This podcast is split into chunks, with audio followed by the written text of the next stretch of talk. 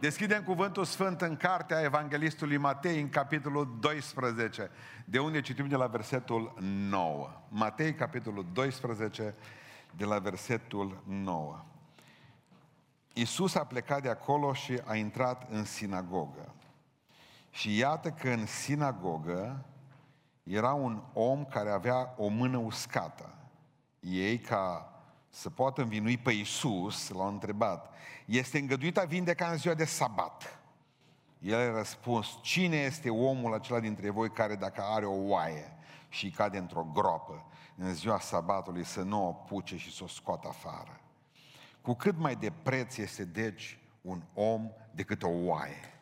De aceea este îngăduit a face bine în zile de sabat. Atunci a zis omul acelea, întindeți mâna. El a întins-o și mâna s-a făcut sănătoasă ca și cealaltă.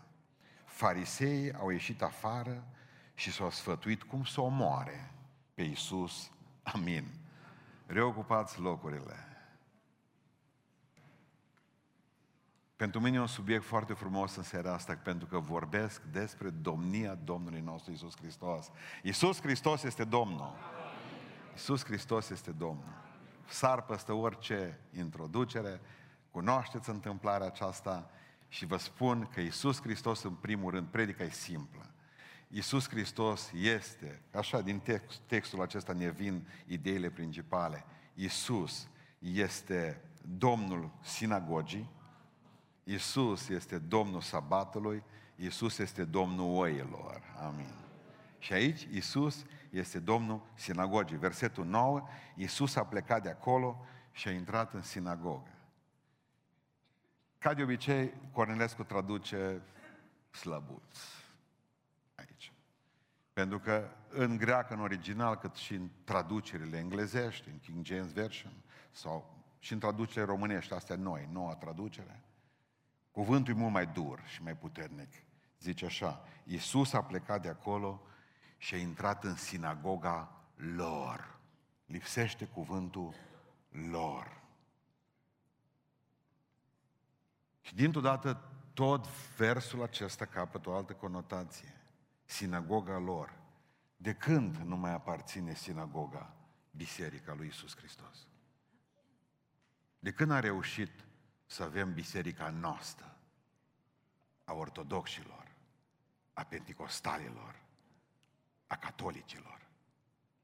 De unde? Cum au reușit în 2000 de ani și noi și evreii să nu mai avem ei sinagoga Domnului și noi biserica Domnului? Au intrat în sinagoga lor, nu mai era a lui, nu era a lui. E diferență? Foarte mare. Pentru că satana i-a convins pe evrei că ei aveau autoritate asupra sinagogii. Aici noi facem și noi desfacem. Dragilor, vreau să înțelegeți un lucru, totul e al lui Hristos. Școlile nu sunt ale noastre, sunt ale Lui. Dacă vom înțelege că sunt ale noastre, vom zăpăci copiii. Dacă vom înțelege că biserica noastră facem praf biserica aceea, dacă vom înțelege că familia noastră facem praf familia aceea, dacă vom înțelege că mașina noastră și sănătatea noastră, nimic nu avem noi, totul e al Lui și tot ce-i dați Lui ține. Simplu. Știți de ce nu-i harul lui Dumnezeu peste o grămadă de biserici și să moare în ele? Pentru că sunt ale lor. Și ce Domnul nu e a mea, atunci vă rog frumos, bucurați-vă! Sinagoga lor. Moarte, durere, și Iisus Hristos, pe mine mi s-a părut ciudat când zice Domnul, eu voi zidi biserica mea. A mea. De ce n-a zis, eu voi zidi biserica? Pentru că Iisus Hristos știa că noi oameni o să ne zidim bisericile noastre. Și voia să facă diferență între bisericile noastre și biserica Lui. Eu voi zidi biserica mea și porțile locuinței morților nu vor putea-o niciodată prăpădi. Porțile iadului nu vor putea o distruge niciodată. A mea. 45 de biserici au ars sau au fost devastate și bajocorite în Canada în ultima lună și jumătate. Dar biserica lui niciodată nu va putea fi arsă. Pentru că nu are ziduri. Biserica lui niciodată nu va putea fi inundată. Ori încercat Imperiul Roman să distrugă biserica lui. Și romanii nu mai sunt astăzi. Au încercat Imperiul Otoman și Imperiul Otoman nu-i mai astăzi să o distrugă. Au încercat rușii și au tras clopotnițele cu funea și clopotile le-au dat de pământ. Și astăzi Imperiul rușilor nu-i nicăieri. Biserica lui rămâne în picioare. Ori încercat, ori încercat, încearcă uh, neocomuniștii ăștia de astăzi, stângiștii de astăzi, să distrugă biserica. Nu mi-e frică. Dacă pot să distrugă, o să distrugă bisericile noastre. Dar pe a lui niciodată, gloria lui Isus Hristos. A lui rămâne în picioare, pentru că e a lui. Porțile locuinței morților nu vă puteau. Am fost, am fost uh, marți seara, nu, vineri seara la Arad, la Palatul Cultural. Vă invit să vă duceți să-l vizitați. N-am știu că există un loc așa de frumos în Arad. Acolo am predicat vineri seara. Superb. Pentru cele mai bune acustici din România. Cel mai, pentru cele mai scumpe piane din Europa. Un Steinway acolo. În asta. Superb totul. A venit un frate la mine, atât de a fost de simpatic, zice, am descoperit. Nu mi mai frică de, de Bill Gates. Mai, mai în vârstă era, că am zis că vorbesc și puțin în seara asta de el, dar vorbeam de fratele. L-am văzut pe omul ăla de vreo 65 de ani fericit, l-a biruit. Dar cum credeți că l-a biruit? Știți? Zice, frate, știi engleză? Zic, nu prea. Ce înseamnă gates? Porți. Eu voi zidi biserica mea și gates, porțile, nu vor putea o birui niciodată. Mă, am plecat de acolo fericit, uite, omul deja nu mai are nicio temere. Are cum Bill Gates și Zuckerberg și pe ăștia alți. N-au cum să distrugă Biserica lui Isus Hristos. Că mulți au încercat. Mai puternici decât ei, ascultați-mă, și n-au reușit. Pentru că e Biserica Domnului. Eu sunt Domnul Bisericii și când e biserica mea, vindec și când e biserica mea, ridic și când e biserica mea, dau putere și când e biserica mea, umplu cu Duhul Sfânt când e biserica mea. Fac minuni în mijlocul bisericii mele. În bisericile voastre faceți voi minuni. Că să ale voastre. În bisericile voastre faceți voi slujbe. În bisericile voastre cântați voi. În biserica mea, zice Domnul, eu sunt șeful. Eu spun ce trebuie făcut.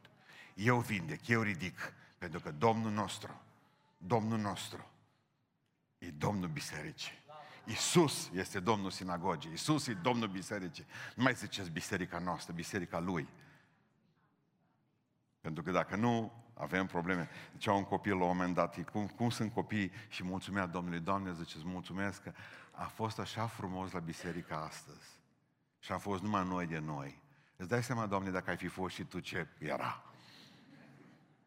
Dacă așa când suntem noi de noi, poate fi câteodată așa de frumos. Da, de-ar fi Domnul. Exact cum mi-a spus unul într-o zi pe avion. Slavă Domnului că sunt ateu. Păi, dar nu potriveau. Slavă Domnului că sunt ateu. Bravo! ai o profesiune de credință, continuă, prietene, că ești pe drumul bun. Bine! Vreau să vă spun un lucru. Niciodată biserica aceasta, vorbesc bisericii noastre, să nu o lăsați pe mâna oamenilor. Cei care veniți joi la rugăciune, cei care postiți și în iulie, nu o lăsați niciodată să fie a noastră. Să rămână a Domnului biserica aceasta. El e Domnul bisericii. El e Domnul. Să nu o lăsați la nimeni. Niciodată. N-are voie nimeni, pentru că nu poate, dacă e lui Hristos, nu ne distruge nimeni niciodată. Nu vor veni, ne, ne frică ce, ce o să vină, că ne este frică, fraților. Vor veni vremuri grele pentru noi și știți asta. Vin persecuții și momente dureroase. Dar să nu uitați că vom fi mai mult decât biruitori cu Isus Hristos. Nu-i biserica noastră, e a Lui. El e Domnul bisericii. El e Domnul. Deci am lămurit primul punct a predicii. Iisus Hristos Mă bag în biserica voastră, în sinagoga voastră. Prăpăd era acolo în ea. Și acolo a făcut minuni. El e Domnul bisericii. Al doilea lucru. El e Domnul sabatului. Și trebuie să lămurim câteva lucruri astăzi. Astăzi. Zice în versetul 8, citiți, căci fiul omului este domn și al sabatului. Am o grămadă de prieteni adventiști, să mă ferească Dumnezeu în seara aceasta să zic ceva care se lovească pe ei. Îi iubesc din toată inima și respect ceea ce fac ei. Sunt oameni pocăiți, sunt oamenii lui Dumnezeu, am prieteni între ei, nu ne-am certat niciodată pentru asta. Dar vreau să spun ce cred eu despre sabat. Și ce cred eu, nu, poate că nu o să placă tuturor sâmbătarilor, dar s-ar putea ce spun în după masa aceasta să nu placă nici tuturor duminicarilor. Pentru că e o problemă aici. Când Hristos a studiat mult, când zice Iisus, eu sunt Domnul Sabatului. Eu sunt Domnul Sabatului. Dragilor, voim, vo, ei voiau să-i găsească vină Domnul Iisus Hristos. Poți să-L vindești pe ăsta în ziua de sabat. Sper că n-ai de gând acum să cal sabatul. Ci Iisus Hristos. Dar sabatul a fost făcut pentru om, nu omul pentru sabat. Și eu sunt Domnul Sabatului și fac ce vreau în ziua de sabat. Poftim. E, atunci când vorbim despre sabat, trebuie să ne gândim la un lucru, că noi zicem că, uite, în sabatul ăsta suntem, sau în timpul ăsta, în duminica asta, vindecarea, vindecarea nu era, cum să vă spun eu, ceva ce putea să facă Iisus Hristos atunci deosebit. Nu. Vindecarea în ziua de sabat era slujirea Lui, El a venit să vindece oamenii. Și zicea Domnul, nu știți voi că și preoții calcă sabatul că muncesc. Și pentru noi, noi suntem mari călcători de sabat dacă o luăm așa. Iubiților, unul dintre lucrurile care trebuie să le înțelegem atunci când zicem ceva de sabat este că noi nu mergem la biserică. Că mergem duminica sau sâmbătă. Noi nu mergem la biserică pentru, pentru a ne închina. Niciodată vă rog frumos să nu vă duceți la biserică pentru ochina. Voi trebuie să vă duceți la biserică pentru El. Pentru El. Că dacă mergem să ne închinăm noi, înseamnă că mergem pentru noi. Noi nu venim la biserică pentru noi. Noi venim la biserică pentru El. Deci asta trebuie ca să, înțele- să ne înțelegem foarte. Biserica nu e despre noi. Biserica e despre El. Și atunci, haideți să patru lucruri simple ca să vedem că e Domnul Sabatului. Primul lucru despre Sabat. Evreii au schimbat binecuvântarea sabatului într-o povară a sabatului. Sabatul a fost făcut de Dumnezeu, lăsat de Dumnezeu ca să fie o binecuvântare pentru noi. Și evreii ce-au făcut? Eu, eu, eu, eu pus atâtea legi, l-au îngreuiat, chiar citeam, de exemplu, în Talmud, Gândiți-vă că sunt 24 de capitole în Talmud numai despre ceea ce poate face omul și ceea ce nu poate face omul în ziua de sabat. Nu poate un om să țină sabatul. Nu are cum după legile Talmudului. După cât l-au îngreuat evrei, deci că în, ta, în Talmud, din Talmud l-au atacat pe Iisus Hristos, în aceste adăugiri ale Bibliei. Adăugire, Talmudul nu e altceva decât o adăugire a Bibliei. L-au atacat și pe Iisus Hristos, zice, ucenicii tăi în ziua de sabat, freacă grâu. Ei mâncau, mă, le, le era foame, treceau, treceau prin... și mâncau. Ce, vezi că ăștia munciră. Și Iisus Hristos unde scrie în Biblia asta?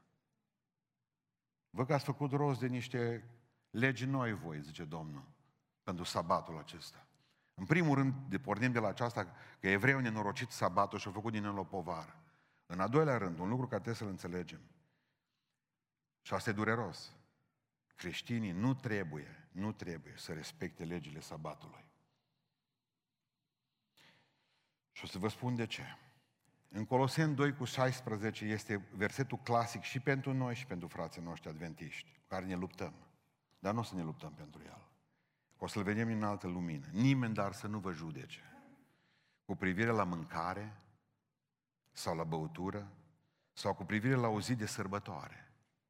Să nu vă judece nimeni că țineți două zile de Ierusalim sau nu țineți niciuna. Să nu, vă, să nu vă judece nimeni că țineți duminica sau sâmbătă sau miercurea.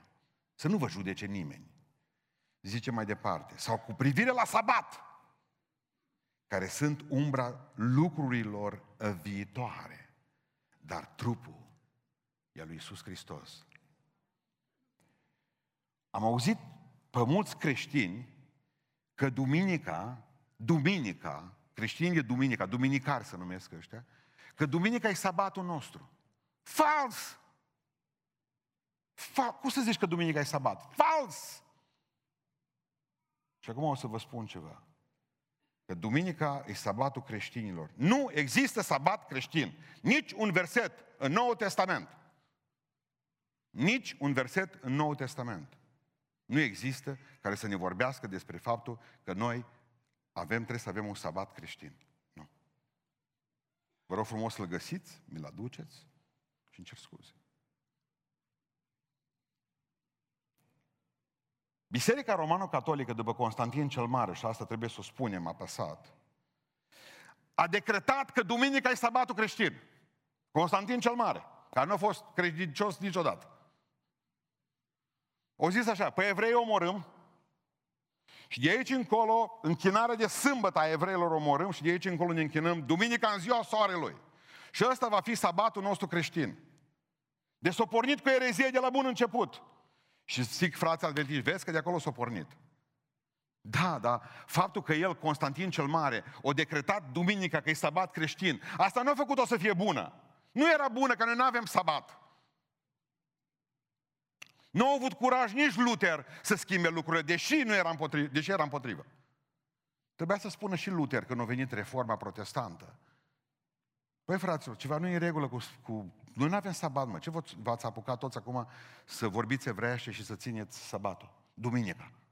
Că o să vă certați tot timpul cu sâmbătarii. Bă, duminica, bă, sâmbăta, nu, mai, nu știu mai ce. Și gândiți-vă că acest lucru de la protestanți s-a dus în America și în 1985, vă dau un exemplu, în 1985, magazinele ale mari, Sears din America, alea, S-I-A-R-S, da? Sears, încă vedea, vindeau duminica, aveau dreptul să vândă o cămașă, o cămașă, putea să, putea să pentru că cămașa nu lucrează, cămașa nu lucrează, o iei pe tine.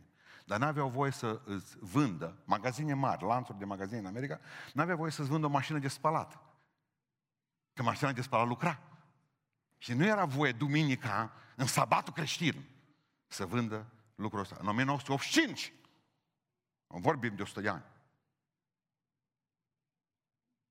Adică vreau să înțelegeți că legea a fost dată lui Israel. Iar sabatul a fost un semn între Dumnezeu și Israel, că așa a spus-o Dumnezeu de la bun început. Sabatul și tăierea împrejur sunt un semn între mine și voi, zice Domnul, între evrei. Și v-am spus întotdeauna și o spun înaintea lui Dumnezeu, noi nu suntem continuatorii poporului Israel. Noi suntem o lucrare nouă în Hristos. Noi suntem biserica. Noi nu ne, noi nu ne salutăm cu șalom. Noi ne salutăm cu românesc, cu har și pace. Noi nu purtăm tichii pe cap. Nu purtăm cu noi menora. Pentru că Dumnezeu are pe Israel și Dumnezeu are biserica. Și biserica nu este planul B al lui Dumnezeu, ci din veșnicie este planul A al lui Dumnezeu, slăvit să fie Iisus Hristos. Și atunci, problema care este? De ce mi-ar trebui mie sabat? O să vedeți mea că ajunge la porunca a patra. Biților, nu există nicio dovadă că sabatul a fost înainte de darea legii. Sabatul a apărut cu legea, sabatul ca sărbătoare a apărut cu legea și a murit odată cu legea. Să vă explic imediat. E simplă, e atât de simplu. Țineți minte când a fost conciliul de la Ierusalim în fapte în capitolul 15 și ăștia erau evrei. Și ce le-a spus la celor din neamuri? Unu, să vă feriți de curvie. Doi, să vă feriți de dobitoace zugrumate. Trei, să vă feriți de sânge. Trei lucruri le-au cerut. De ce nu le-au cerut ca să respecte sabatul? Despre sabat niciun cuvânt. Pentru că sabatul evreiesc este sabatul evreiesc. Și noi nu avem duminica sabat. Dacă, urmă, dacă urmăm sabatul și îl ținem, atunci va trebui să-l țineți conform Scripturii, cu toate legile sabatice care sunt. Ori noi suntem mari călcători de lege. Dacă dumneavoastră spuneți că duminica este sabatul, ne-am ars. Toți suntem arși aici. Prăjiți complet. De ce? Vă, fraților, voi călcați haine duminica? Voi vă încălziți mâncarea duminica și mai și vă faceți. Voi bateți cartofii până când îi faceți praf. călătorind de la Pireu la Salonic cu ei și îi puneți sub dună, sub plapumă, sub pernă, să țină cald până veniți de la biserică. Voi sunteți terminați, voi vă spălați și vă bărberiți duminica, mă. Dar nu mai ziceți că duminica e sabatul nostru, că nu-i! Sabatul e sabat. Duminica e duminica. Noi nu avem sabat. Haideți să vă explic. Noi avem ziua Domnului. Și ce mă enervează cu asta? La început a fost ziua Domnului. Comuniștii au venit și au făcut o praf duminica. Și au zis, zi de odihnă. Vă aduceți aminte? De la ziua Domnului am ajuns la ziua de odihnă. Și știți unde am ajuns acum? Weekend. Deci, uite, pe ce traseu? Ziua Domnului, ziua de odihnă, weekend. Din rău mai rău ne-am dus. Din rău mai rău. Al treilea lucru care îl învățăm și apoi formulăm imediat ideea. Prin odihna în Hristos, prin odihna în Hristos, că ce facem, zice, cu porunca a patra? Că noi trebuie ca să, să, să avem sabatul nostru. Haideți să vă spun că e simplu. Prin odihna în Hristos, pentru mântuire, noi avem o odihnă lui Hristos în mântuire. Noi respectăm porunca sabatului. Vă rog frumos să vă duceți cu mine în Evrei, capitolul 4, versetul 9, versetul 10. Rămâne doar o odihnă ca cea de sabat pentru poporul lui Dumnezeu, fiindcă cine intră în odihna lui se odihnește și el de lucrările lui, cum s-a odihnit Dumnezeu de ale sale. Despre ce vorbește scriitorul evreilor? Zice așa. Există foarte mulți oameni care muncesc pentru a fi mântuiți și a intra în odihna lui Dumnezeu, că aici punem semn de egal între odihnă și mântuire, aici. Și foarte mulți oameni, că să postim, să ne îmbrăcăm, să facem anumite lucruri, să mergem la munte, la ato, să ne ducem, să mătăni, toate celelalte lucruri. Oamenii ăștia muncesc din greu ca să obțină odihna. Parcă muncesc șase zile, vorbesc spiritual, să poată într-o a șaptea să se odihnească. Noi creștinii, care am înțeles bine pe Hristos, am auzit că în urmă de, cu 2000 de ani Hristos a zis s-a isprăvit, s-a sfârșit. Nu trebuie să mai faceți voi nimic. Voi intrați în odihna mea și respectați sabatul.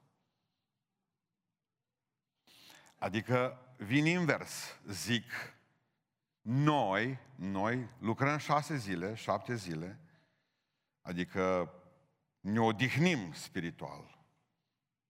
Duminica, după ce am lucrat șapte zile, nu, nu, nu, nu, nu, nu, nu. Noi ne odihnim duminica spiritual, ca restul săptămânii să putem lucra la noi, nu începe cu lucru și să sfârșește cu odihnă. Că Iisus Hristos ne-a chemat în odihna Lui prin mântuirea spusă. Noi ne odihnim în El să putem lucra spiritual celelalte zile a săptămânii. Noi când venim aici, nu ne odihnim trupește, ne odihnim spiritual în El, în Hristos și lucrăm mai departe toată săptămâna. Cerința sabatului noi o avem în noi, pentru că Iisus Hristos a spus că ne odihnim și noi de lucrările noastre, crezând în El, așa cum El s-a odihnit de lucrările Lui, după lucrările Lui. Mai este ceva ce trebuie adăugat aici. A trebui să urmăm și noi, toți, un ciclu sănătos de muncă și de odihnă. Și atunci ajungem... Nu știu dacă dumneavoastră ați băgat de seamă. Dumneavoastră știți că sabatul nu a fost niciodată o lucrare spirituală. You know, sabatul nu a fost o sărbătoare în care oamenii mergeau la, la biserică sau la templu. Nu. N-are treabă Vechiul Testament sabatul cu uh, biserica, cu sinagoga, cu templu, cu celelalte lucruri. Are de face cu șase zile în care lucri și trebuie să te odihnești pentru că mereu Dumnezeu zice, nici vita ta, nici calul tău, nici măgarul tău, nimeni să nu lucreze în ziua aceea. Aveți grijă șase zile și munciți, dar nu munciți șapte, că buriți într-o zi. Adică Dumnezeu zice că urmați porunca mea, zice Domnul. Și oamenii spun mereu zice, că Dumnezeu s-a odihnit. Bă, serios? A fi fost obosit după șase zile, când a făcut Universul. Dar pentru el s-o odihnit. Dumnezeu obosește vreodată de trebuie să se odihnească? Oare Dumnezeu pentru el s-o odihnit a șaptea zi?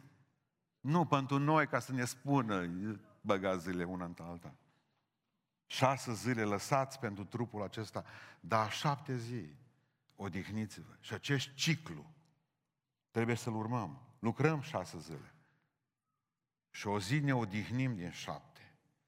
Adică de ce se întâmplă cu asta? Țineți minte, indieni, v-am povestit odată cu indieni, eu dus cu trenul, după ce eu dus cu trenul pe indieni, când nu stat în gară, nu mai vrut să plece în cel, din cealaltă gară.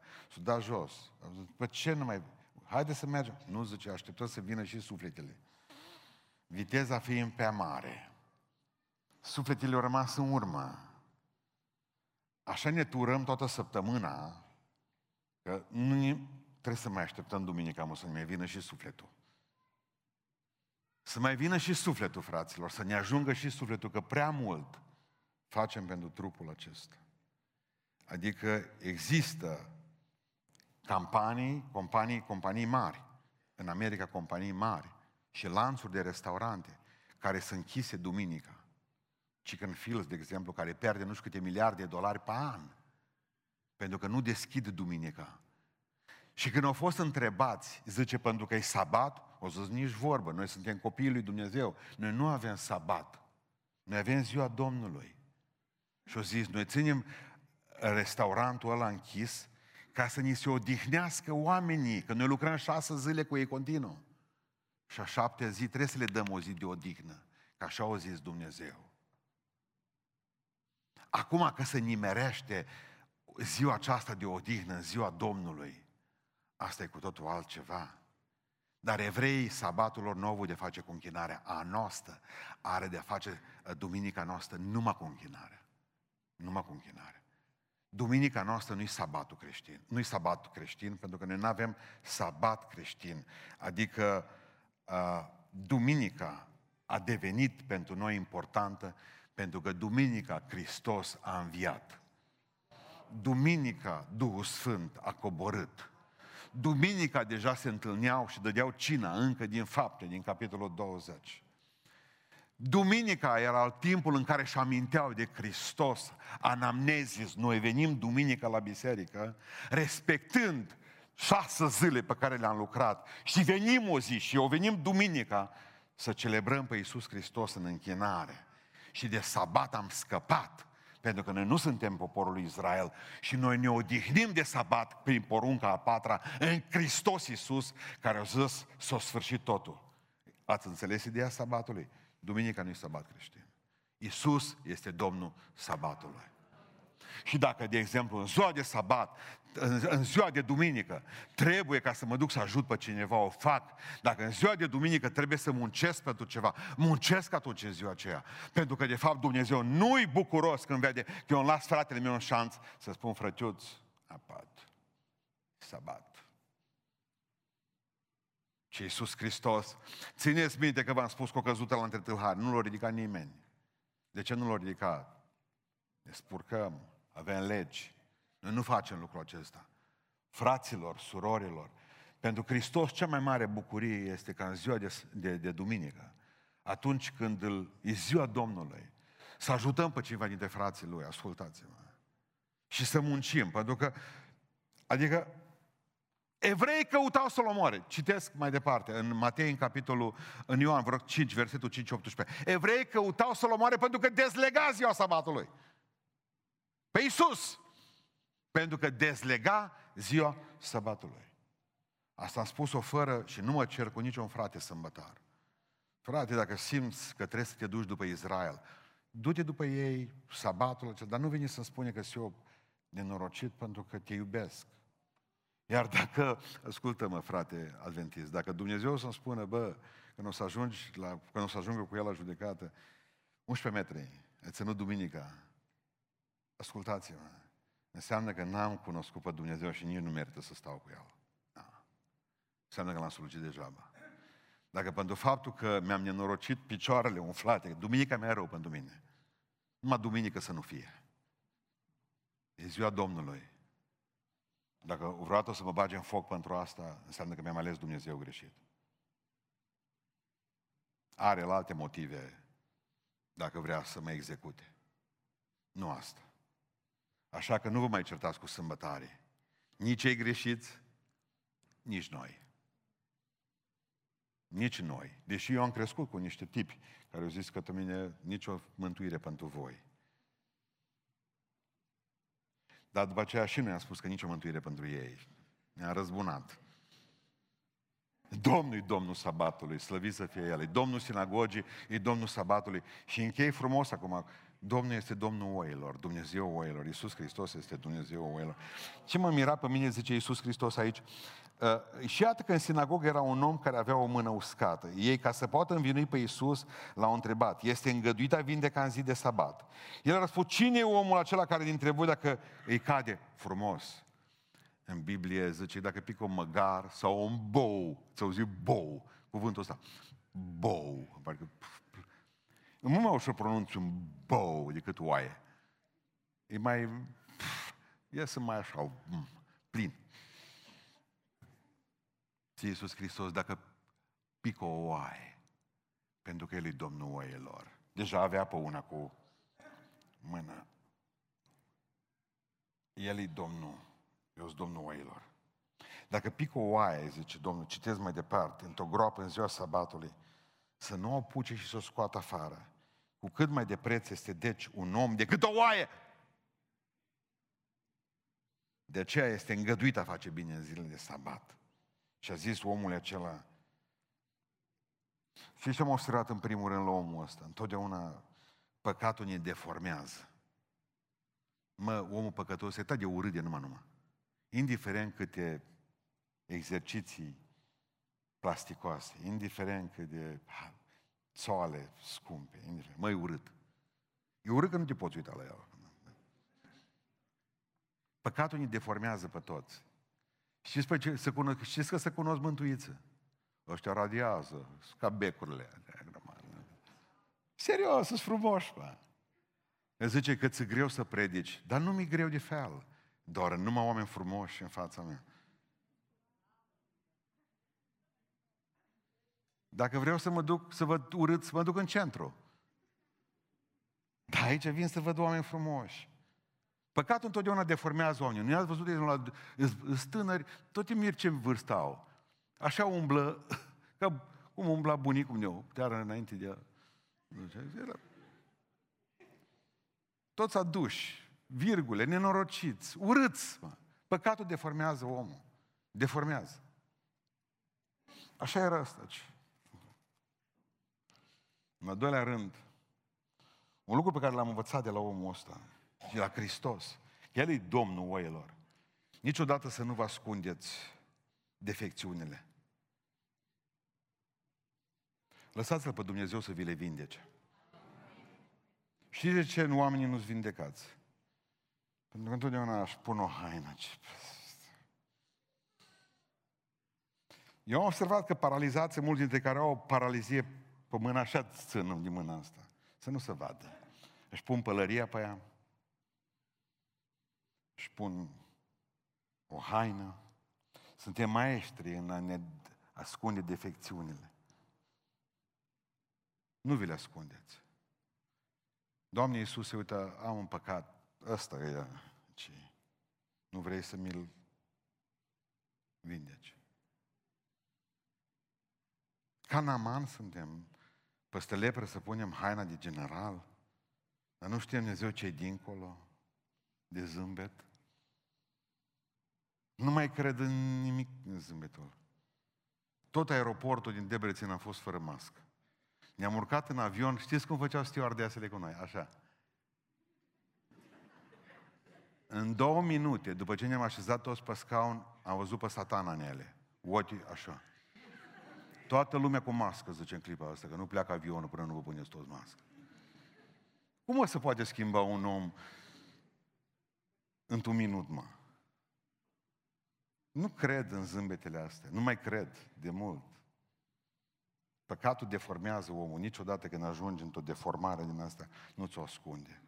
uite Iisus, am o problemă. Am o problemă, asta sunt eu, asta sunt eu. Mi-au zis niște prieteni de mei, acum studiem niște tablouri, pentru că vreau să scriu într-o carte despre ele. Au zis, tu știi, zice că Napoleon Bonaparte avea o problemă cu mâna stângă. Era mâna stângă. Dar de ce zice? Pentru că unul dintre cei mai mari pictori și cel mai frumos, faimos uh, tablou lui Bonaparte este, lui Napoleon, este făcut de un francez, Jacques-Louis David. Vă duceți acasă să-l vedeți.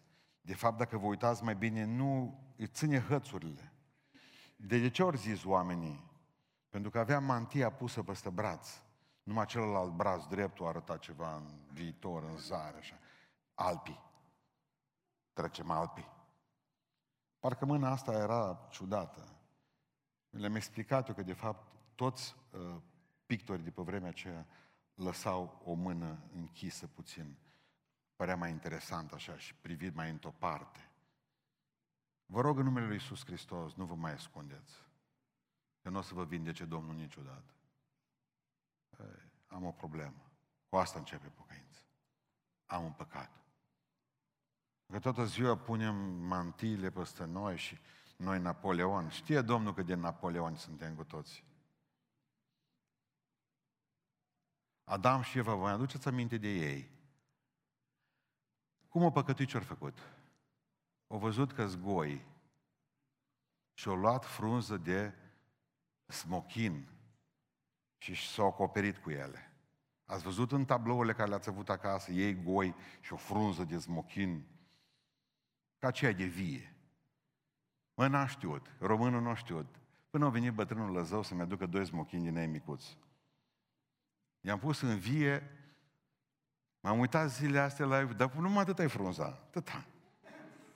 Asta am realizat eu că ani de zile m mințit toți cu frunza aia de smochin. Și știți ce am realizat? Cât de proști suntem noi oamenii. Cu asta ne ascundem noi. Păcatul. Cu lucrurile astea mărunte ale vieții. Nu este așa. Și după aceea ce-a făcut când a văzut că nu funcționează cu frunza de, smochin? De smochin? Ce-a făcut? Ori fugit în, în pădure, în tufișuri, că i căutat Dumnezeu. Unde sunteți? Trebuia să vină în față. Am păcătuit. Am păcătuit. Și eu și nevastă mea. Puteți să spună, nu? Nu ne ascundem, nu ne vede Dumnezeu. Șapte miliarde de oameni asta fac. Și au devenit maestri, mulți dintre ei. Am păcătuit, au zis. Trebuia să spun, Adam și Eva. Pentru că spune cuvântul Dumnezeu în Proverbe, în capitolul 28, versetul 13, cine își ascunde fără de legile, nu propășește. Dar cine le mărturisește și se lasă de ele, capătă îndurare de la Domnul. Ce ai, zice Domnul? Nimic. Nu, atunci du-te acasă din sinagogă, dacă n-ai nimic. Du-te la sapă. Și-a arătat-o. Asta e problema. Asta e. Știți când se întâmplă minunea? Ce m-a, ce, ce m-a, m-a, m-a, m-a fermecat la Hristos? Orice lucru ar fi putut să facă omul ăla. Orice lucru ar fi putut să facă omul ăla. Orice lucru.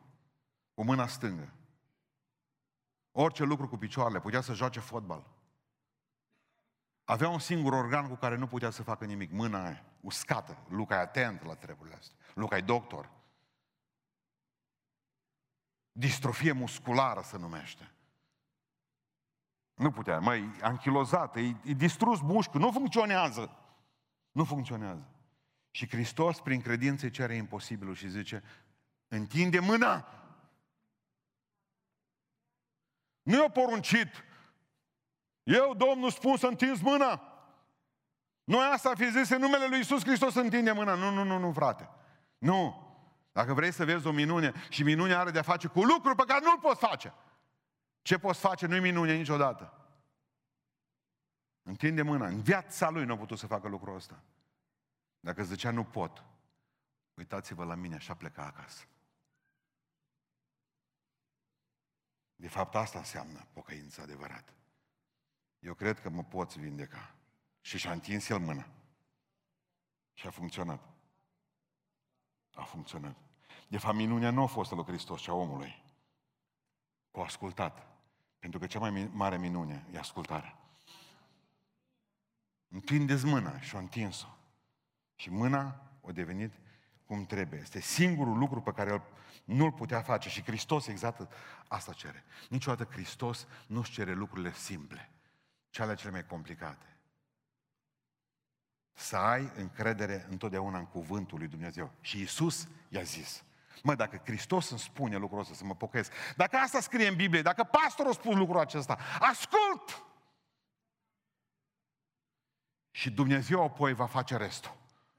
Dar eu întind mâna. Și mâna a funcționat. Și mâna a funcționat. Și vedem apoi aplauzele, nici vorbă, s-o gândit să-L omoare pe Iisus. Pentru că de ce e importantă vindecarea acestui om cu mână uscată? Când ai mâna asta așa și când ești păcătos și ești în gunoi și ești în necaz spiritual, când dai mâna așa, nu poți să dai mâna cu nimeni. N-ai cum. Nu poți primi nimic de la oameni. Și mi-am dat seama de fapt că ăștia nu se lasă ajutați. De aia zic, Hristoase, numai tu poți să-i aduce. Îl poți aduce până la ușa bisericii, dar de acolo, de la ușă și până aici, numai Hristos îl poate, ascultă-mă. Pentru că el nu are cum, nu că nu vrea. El ar vrea, dar nu, ce Nu poate. Ați înțeles ideea? În momentul în care ești un om fără Dumnezeu, nu poți fi ajutat. N-ai cum. Și dacă ar vrea oamenii să-ți facă ceva, tu nu poți că ești deformat. Și știți ce e mai dureros? Când ești fără Dumnezeu, nici nu poți ajuta pe alții. Nu, no, fă tu bine acum la cineva. Dar nu pot, că ia mi mâna așa. Fă tu bine la cineva. O, nenorocitul de mine, zice Pavel, vreau să fac binele, mă, și mai nu pot. Pentru că există o lege a păcatului și a morții care lucrează în mine. Nu scrie dacă a fost căsătorit. Poate că a fost căsătorit și poate a avut prunci. Speculez. Dar ăsta nu și-a putut îmbrățișa prunci și nevastă până atunci. Că de fapt aici e problema. Câtă vreme ești păcătos, nici n-ai nevoie de nimeni. Ți-ți ajungi.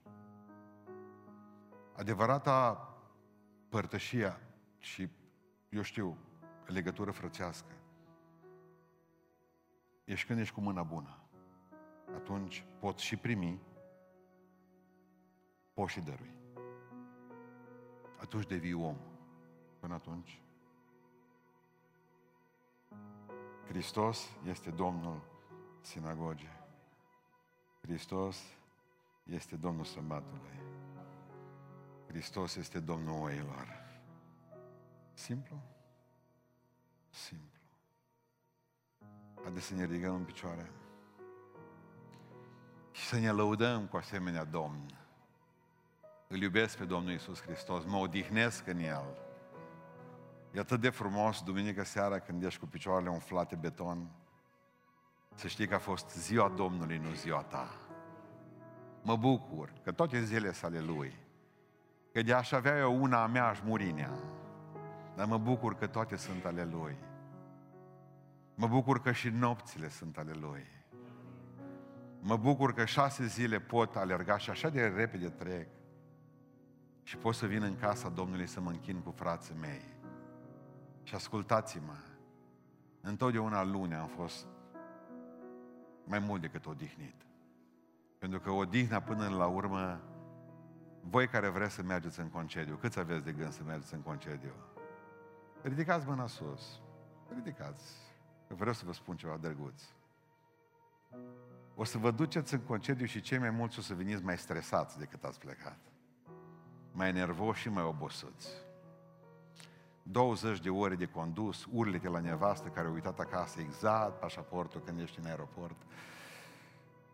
Ți-ai dat seama de fapt că ai trecut în șapte teste, toți ori fugărit, toți vame și din Europa. Bii cu picioarele umflate și tu din concediu,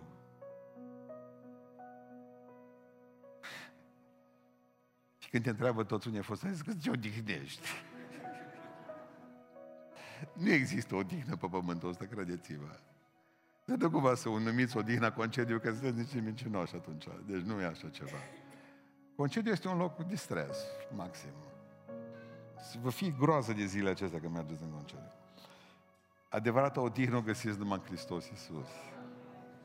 Singurul care ne poate, mă, așa dintr-o dată, așa m-a întărit Domnul, așa m-a întinerit, așa mi-a dat putere, așa m-a binecuvântat Domnul, numai El poate face minunea asta. În rest, suntem niște oameni cu mâna uscată care mergem în concediu. Care mergem în concediu. Vă iubesc. Dar aș vrea ca toți de aici să-L iubim pe El. E Domnul nostru, Domnul Bisericii noastre, Domnul Sabatului, adică avem o zi frumoasă cu El. Ziua Domnului, care aproape să încheie. Și avem uh, astăzi un Domn al oilor. Vreau să închidem ochii.